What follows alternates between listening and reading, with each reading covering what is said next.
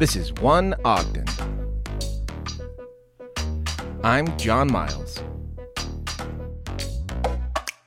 Cottages of Hope is here to teach everyone in Ogden to set and stick to a budget.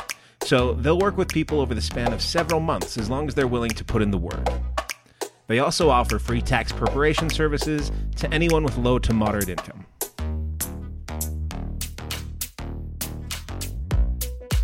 Yeah, it's pretty straightforward. We help individuals and families become financially stable and self sufficient. We want to try to direct people or filter people towards our coaching because our coaching is where the rubber meets the road. That's where we get the one-on-one application of financial principles that are taught. But we do a lot of financial literacy workshops and classes as well, um, so we can teach in a group setting. But really, the, the intention is to try to get people in that one-on-one type of coaching, so that we can actually work individually on their unique circumstances, rather than force everybody in a in a box and treat it like a cookie cutter type program where it's one size fits all, and because it's really not. We get a lot of referrals for word of mouth referrals as well from people we, we have served in the past or are serving currently. Um, we get a lot of referrals from partnering agencies as well.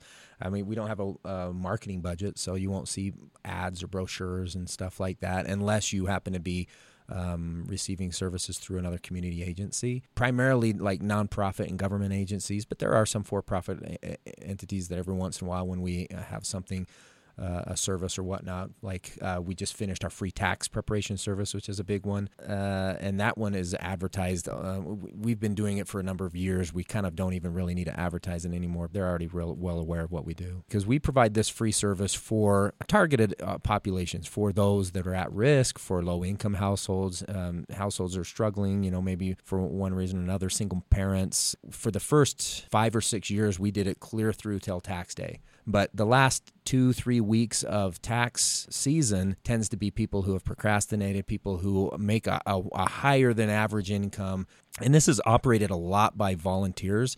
So we have volunteers that come into the community that provide this resource. And when you have people towards the end of the year, they're they're often not very um, uh, grateful or gracious. They're agitated. They probably owe a lot of money and they want to take it out on somebody, and it ends up being us. And so we've said, you know, we've we offered this service for a particular targeted population, and those that those individuals and families are normally satisfied or or receive that service in the first month and a half to two months of the tax season. So we've started shutting it down in the middle of March, and then we pick it back up in May so we'll start it back up at the first part of May after tax season, uh, tax days passed, for amendments for people that maybe have have or you know were unaware that they might have some tax credits available to them, or for whatever number of reasons. But then that's more of a one-on-one most of our services have no qualifiers. This one does because we partner with the IRS, and the IRS are the the ones that really put down the the restrictions. Uh, but it's low to moderate income households, so I mean we can help a household that makes up to fifty six thousand dollars a year, which is a you know that's a moderate amount of income. Um, it's right around the median income here in the community, and and then you know there there are some other restrictions to different types of schedules we could do inside of a, a tax return, but that's usually uh, handled over the phone as we're making the appointment. We we help to qualify them beforehand. So our, our staff members, we call them coaches per se, so they're financial stability coaches. A little bit different with counseling because we don't offer any counsel or we're not advising. Same with our tax service, we don't certify as advisors, but we do talk on best practices. We help uh, people structure or organize a structure or, or a, a budget or a spending plan. So, yes, people can come in and request that particular service. If they don't request that service and they're coming in here for like a class or a workshop or their tax return, doing our due diligence might work in that conversation towards uh, the possibility if they would if it would uh, benefit them to connect with one of our coaches. We have a couple of uh, grants with the school district that that um, we are out in the various schools, high schools, junior high schools in the community where where we're teaching a workshop on a specific um, financial topic. In some cases, it could be on an employment readiness type topic, you know, like resume building or, or mock interviewing or, you know, job preparation, that kind of thing. And we also participate in like community events. You know, if there is a event at a school or at another organization, we might do a tabling event in that capacity where we're not in front of a room teaching a class, but we we offer outreach opportunities or marketing materials. We were introduced to a concept about eight years ago called the SparkPoint Center, and this SparkPoint Center model is actually began in the Bay Area. And so we, along with a group of other local leaders, flew down to San Francisco and took a tour of several of these facilities because we looked at that as a potential service delivery model for the future. And we thought Ogden is primed for that type of a, a model. And it's a financial stability service delivery model, and it's based around um, coordinated case management with targeted services within a community. And after we, we came back, we found that the financial stability is our core objective. But there are, in the SparkPoint Center, there are four pillars. And the first one is a livable wage, helping people achieve a livable wage. In some cases, they might come to us unemployed, and we can, it's almost like building them up from, from the get go. In other cases, they might come to us employed, but it's, it might be an underemployed uh, scenario or something where they might have a capacity or need a capacity to earn more income, then we are able to engage in that, those types of conversations through our workforce readiness services.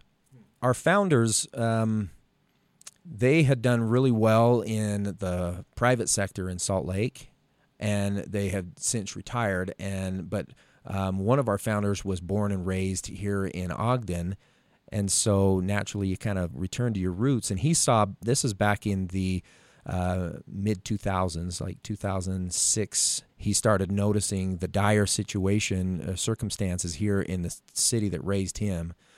Even though the economy at the time, it, was before we had the recession, so the time it was really, really strong. Unemployment was like 2.5 or 2.7% back then.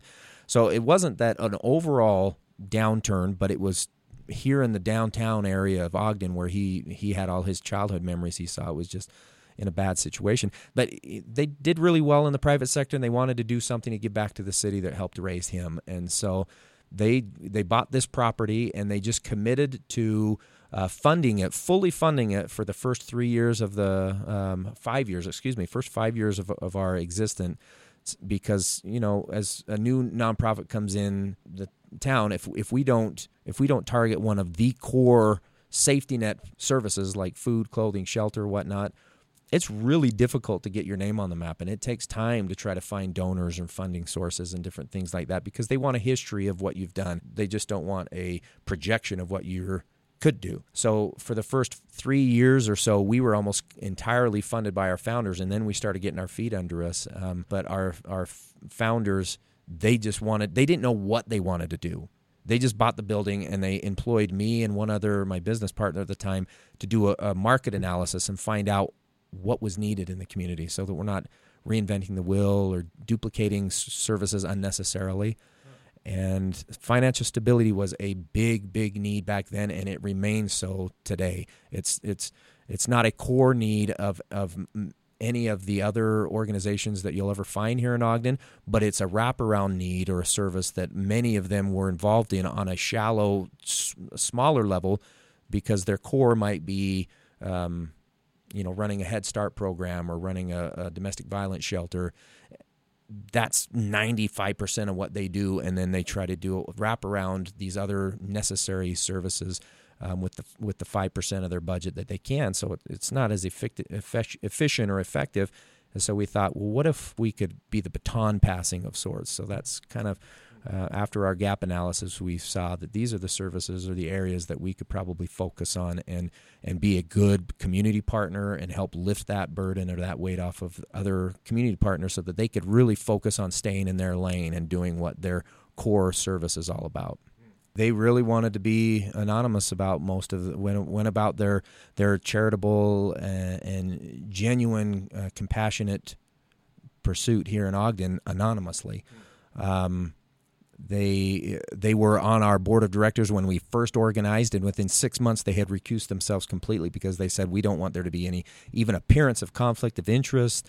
You know, this is not a foundation; it's not a family foundation, and it is a private charitable nonprofit. So they completely removed and, and recused themselves from voting privileges, from everything. So they're They have not. Um, they did that purposefully because they wanted this to be a program, an entity that was owned and operated by Ogden. They they chose this building not so much because of the proximity to Department of Workforce Services, but just the proximity to downtown. Like most of the resources and services, DWS being one of the biggest, but most of them are within walking distance. And my grandpa used to say any distance is walking distance if you have the time. But um, we wanted to try to keep it as centralized as, poss- as possible. So because the services we provide, oftentimes, and services any agency provide, they can be not taken advantage of or or you know gone un- underused just simply because they're hard to find or hard to get to or it's not on a bus route or we thought we would change the world just because we were going to offer these financial literacy classes and you know we came in with just all of this energy. I think a lot of people probably do that thinking oh well this is what ogden's been missing is us. We're going to fix the problem and end poverty and all of this stuff. But reality set in really quick. Um, so we realized that nobody's going to come to our door if all we're doing is saying hey we're going to teach you how money works and teach you how to budget and whatnot because people are in financial crisis we got to be able to offer some sort of carrot or some sort of a, service that can impact them immediately. So that's where um, our very, very first service that we offered was our free tax preparation service because we thought that one of the best ways to get people in our door is to offer them a service that almost any everybody needs and do it for free. If we offer it for free, and then if we get them in the door, and in the for-profit world, in the sales world, if that's the number one goal is get them in the door, and then wow them once they get in the door. Now they're more likely to be able to be open to any other upsells if you want to look at it like a, a, that that type of a way or you know any other services that we might be able to benefit their family with they might be more inclined to listen to us if we're able to provide a service that is friendly,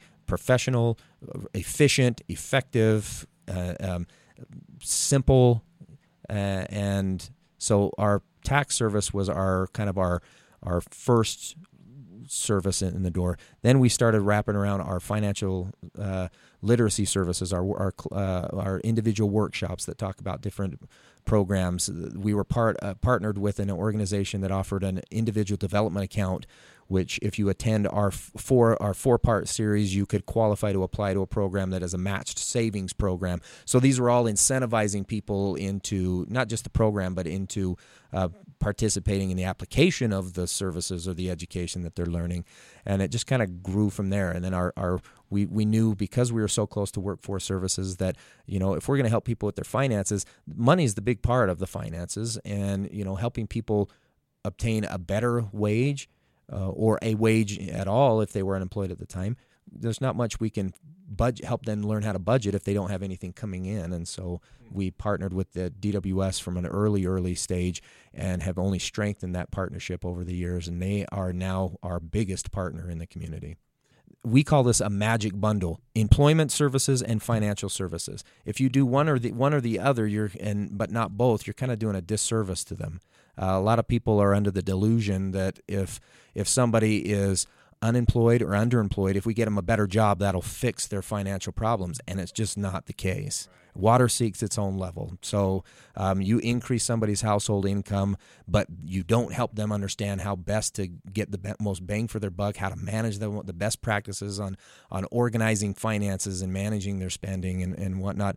They're, they're going to be just in a, a bigger boat that's sinking as opposed to just a little dinghy that's sinking we do we're, we're almost like a home depot so to speak where we want to provide something for everyone but the core of our financial coaching our stability coaching it's really not for everyone. And a lot of people were really quick on the trigger to try to say this is going to solve my problem when they have other issues that need to be addressed first. And we're usually, our coaches are really good at helping them to identify that. So we're not pushing them away or telling them no or turning them down or putting them on a wait list or anything like that. We've, ne- we've never been uh, a believer in that. Um, but we're not at our complete capacity for a reason because there are certain i mean to be financially stable there's a lot of accountability and a lot of requirement on that. And i mean you, you could probably attest to this in your own life. It is a process and in some cases people are not quite there yet because they have a few other hurdles they need to overcome. And we do our due diligence to try to help connect them to resources that will address those hurdles.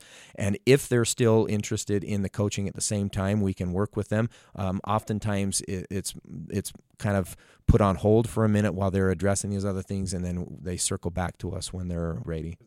Maybe three or four years into our existence, we were really, again, still trying to re- become established. I mean, um, some people knew who we were, but generally, when we say Cottage Cottages of Hope, people would, would ask us, Are you a drug rehab? Uh, are you a hotel? Who are you? We don't know. We've never heard your name before. So we were still trying to get established.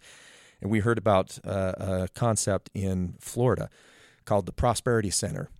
And the Prosperity Center is an umbrella program that connects multiple independent agencies' resources in a strategic uh, manner. So we have around here, you might have heard of 211. Uh, it's kind of a, a hands on 211 as opposed to like a yellow pages type of approach. It's more interactive. So in 2010, we started developing what we called the Prosperity Center, just uh, piggyback off of their name. And our purpose here was in our Prosperity Center was just to inform ourselves on all of these commonly asked for and utilized services in the community food, clothing, shelter, transportation, housing, whatever it is. Um, we wanted to be the gurus on what was going on in the community. So we would be talking with our community partners constantly to find out hey, are you're still providing the service, right?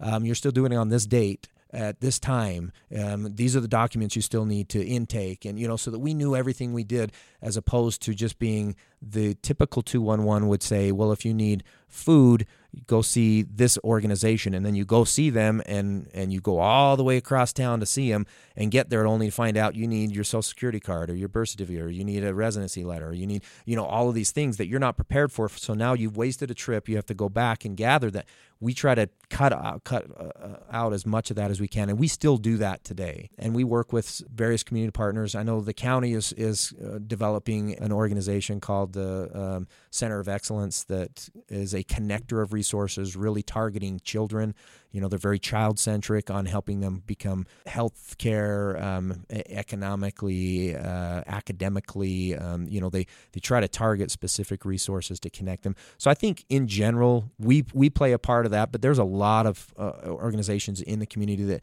try to do their due diligence as well and inform themselves on what's what else what's going on around them because you know that's the way we get the word out. It's not through one agency it's through many many agencies. So you've probably talked with other uh, organizations, and funding is always a uh, a topic of concern um, because we are we we can provide the best services in the world, but if we don't have funding to help uh, pay the bills, we can't offer those services anymore. So, not often, but sometimes there are funding sources that do really dictate what you can spend, how you can spend it, where you can spend it, and on whom you can spend it. You know, I, I understand the logic behind that completely because of uh, unfortunate events in the past where things have been taken advantage of. And I know in the nonprofit world, I'm one to say it like it is. I've been, I, I've witnessed some um, irresponsible use of funding and spending, whether it's private or government funding, and um, I've maybe even opened my mouth and said it publicly to people. I'm saying it now to you.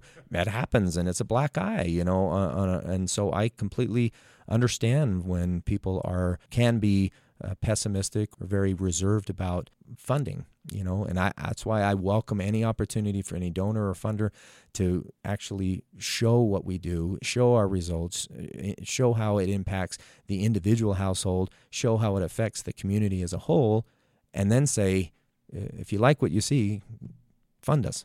We don't do any fundraising events. Yeah, it's primarily on donations and grants. We we did early on. We tried to because everybody told us, well, if you're going to survive as a nonprofit, you have to have at least two big fundraising events every year. And most of the core uh, organizations they have big fundraising events. Um, we looked into that, and it is uh, you know, I it, it can be. I, am maybe some of these organizations have found a way to do it, you know, on a, a more um, manageable budget um, or responsible budget.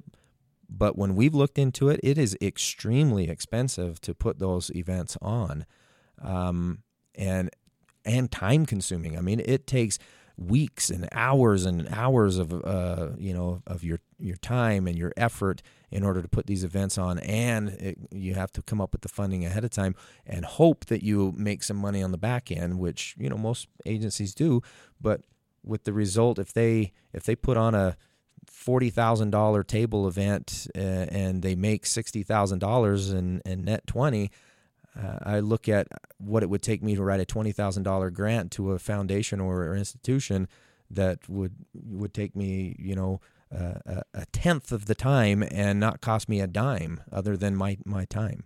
Uh, now, if there are funding sources out there that I could get in front of as well, and they uh, they want a, a, a, grant proposal, great. If they want just me to do a pitch, that to me is a more effective way of going about and doing it. And then hopefully reaching out to the community and saying, hey, if you're out in the community in Ogden, come and see what we do. If you like what we do, fund us. I'm more than happy to sit down and show you reports that we could provide that would show exactly what your money does and who it helps and how it, impacts the, the, the household or the community. And it's amazing how much uh, economic impact can come from a dollar in this organization. And it's a little bit different because circumstances, a circumstance or a behavior, the circumstance is always easier to fund because when you've got a single mother who's trying to feed her children or about to be evicted or uh, an abused uh, spouse or child or something like that that is heart wrenching and it needs our attention and it needs our time and our money and our effort it absolutely does. Working with somebody who was irresponsible, maybe with their money, or was never learned, and so they just they get a big tax return and they spend it all rather than putting it away and saving and and paying down debt and you know doing all the things that you and I do on a daily basis out of mere ignorance because they've never had a network or support system that ever taught them that. Mm-hmm that's a little harder to fundraise for. You know, I'm going to feed I'm going to give my my dollar to feed the the mother and the child as opposed to the the family that maybe just was irresponsible growing up or, or doesn't manage their money well. An ounce of prevention is worth a pound of cure, and that's that's exactly what the way we look at it right here. If if we can help prevent things in the future, a family that is currently living on food stamps or a voucher that pays their rent or a rent, rent forgiveness or things of that nature, right now that's costing taxpayer dollars thousands and thousands of dollars for that family. And if we work with them for a year or an 18 months, and at the end of that 18 month period, they no longer qualify for any of those programs, not only are they giving back to the community in their their uh, employability, their tax dollars and whatnot, they're not taking from the system anymore. So it's a cost benefit that they're also they're giving and they're they're not receiving. A couple of times we we approached the city two different occasions saying, you know, we would love to partner with you directly and this was a new endeavor for them. I get the fact that they have a lot of nonprofits in in the community. They're probably all asking for funding. We we approached them on two different times, not necessarily asking for funding, asking them for partnership to say that this is not. We're not asking you for a donation. We're asking for an investment, and here's the return on that investment we're going to provide these services for your programs, you know, your own in Ogden housing program, for an example. All of those people, if they would be required to participate in our program in order to be on your program, you're going to see a better return. You're going to see more financially stable. You're going to see less delinquencies on payments you're, because we're working with them to build their credit scores, to, to build a budget, to manage their savings. We're doing all the back end stuff it got it went down the chain and got a lot of uh, the, the, most recent time was about three or four years ago and it, it got down to uh, I, I won't say names but it got on somebody's desk and and what we heard through the grapevine is this person basically said well why why should we partner with them and give them this funding out of our five year budget? They'll just go and find the funding to go do it elsewhere and we can still just refer the people to them and i'm like kind of defeats the purpose, uh, you know, of what we're trying to do here. We're trying to build a partnership here to where you'd be able to report on these services and these results. Now you can't, you know, we can. And yeah, you're more than welcome to refer your people here. Until we reach our capacity, we will serve everybody we possibly can. I don't care where they're coming from, who referred them, or, or whatever. If if they have a desire to take on their lives in a more meaningful way and to become provide a better life for their family and become more financially stable, we will work with anybody from any situation. But it'd be nice to partner with some of these entities that look at us like, oh, well, they don't do, they must not need the funding. I'm like, no, we do. We need them just like everybody else. Even if we were at capacity, our uh, a goal would be to be able to meet more of the demand because the demand is huge. Financial stability, financial education, all of that. We are almost the only show in town. There are, again, a couple agencies that provide financial uh, literacy classes and whatnot, and it's usually because of a, a, funding source that they have that requires them. Rather than we wish they would just come and partner with us, but sometimes they just take it on, on, on their own, which is fine. But outside of that shallow touch financial uh, literacy or education, we are the only really show in town. And so there's no way we're able to meet the demand all on our own. Um, we would love to grow this and love to have our intent when we developed the Spark Point Center in partnership with Department of Workforce Services and United Way of Northern Utah. Our intent was to build this program and then launch other satellite sites at different areas one in box elder one in davis county one up in, in morgan you know maybe two in, in ogden one in north and one in, in us that was our intent and, and we've built this to where it is literally a plug and play type of a program. We have shown through partnerships through department of workforce services approached us about six years ago and asked us to pilot an intergenerational poverty even though that wasn't intergenerational poverty was not a target population of ours at the time. It is now but it wasn't at the time because of our the high nature of some of our outcomes and our objectives we took that on and we were surprised ourselves that this model works no matter what the population. It doesn't matter what the circumstance or the situation it's the model that works. We, i like to feel like we do a great job and my coaches are next to superhuman but it really as long as you've got the right pieces in place it's the model that functions uh, effectively and it could plug and play in almost any capacity any size and any location. We could scale it to whatever level. I, approached Department of Workforce Services a couple years ago about the idea of making the Spark Point Center model statewide. Mm-hmm. You know, partnering with the Department of Workforce Services and having this be the financial arm, which they don't currently have right now. We're basically a, mm-hmm. but including this as one of their services and we would we could manage it, but then we would just have a place in southern Utah, in Utah County. We'd have them uh, multiple sites all over the place doing what we do and supporting you know other agencies in the process. And I can see their logic. if you if you separate this community wide and say, well, the problems of your of the community should be first and foremost addressed by the community. Government offers some resource to help support that, but yeah, I think in the back of their mind, they they are hoping that more the community steps up and be, becomes more of the solution. And you know what? If we get a hundred dollar donation from somebody, we're tickled pink. That's great. We can't do a whole lot with a hundred dollars. It could provide some some supportive service, some documents, maybe a couple hours of coaching or, or, or what have you, all combined.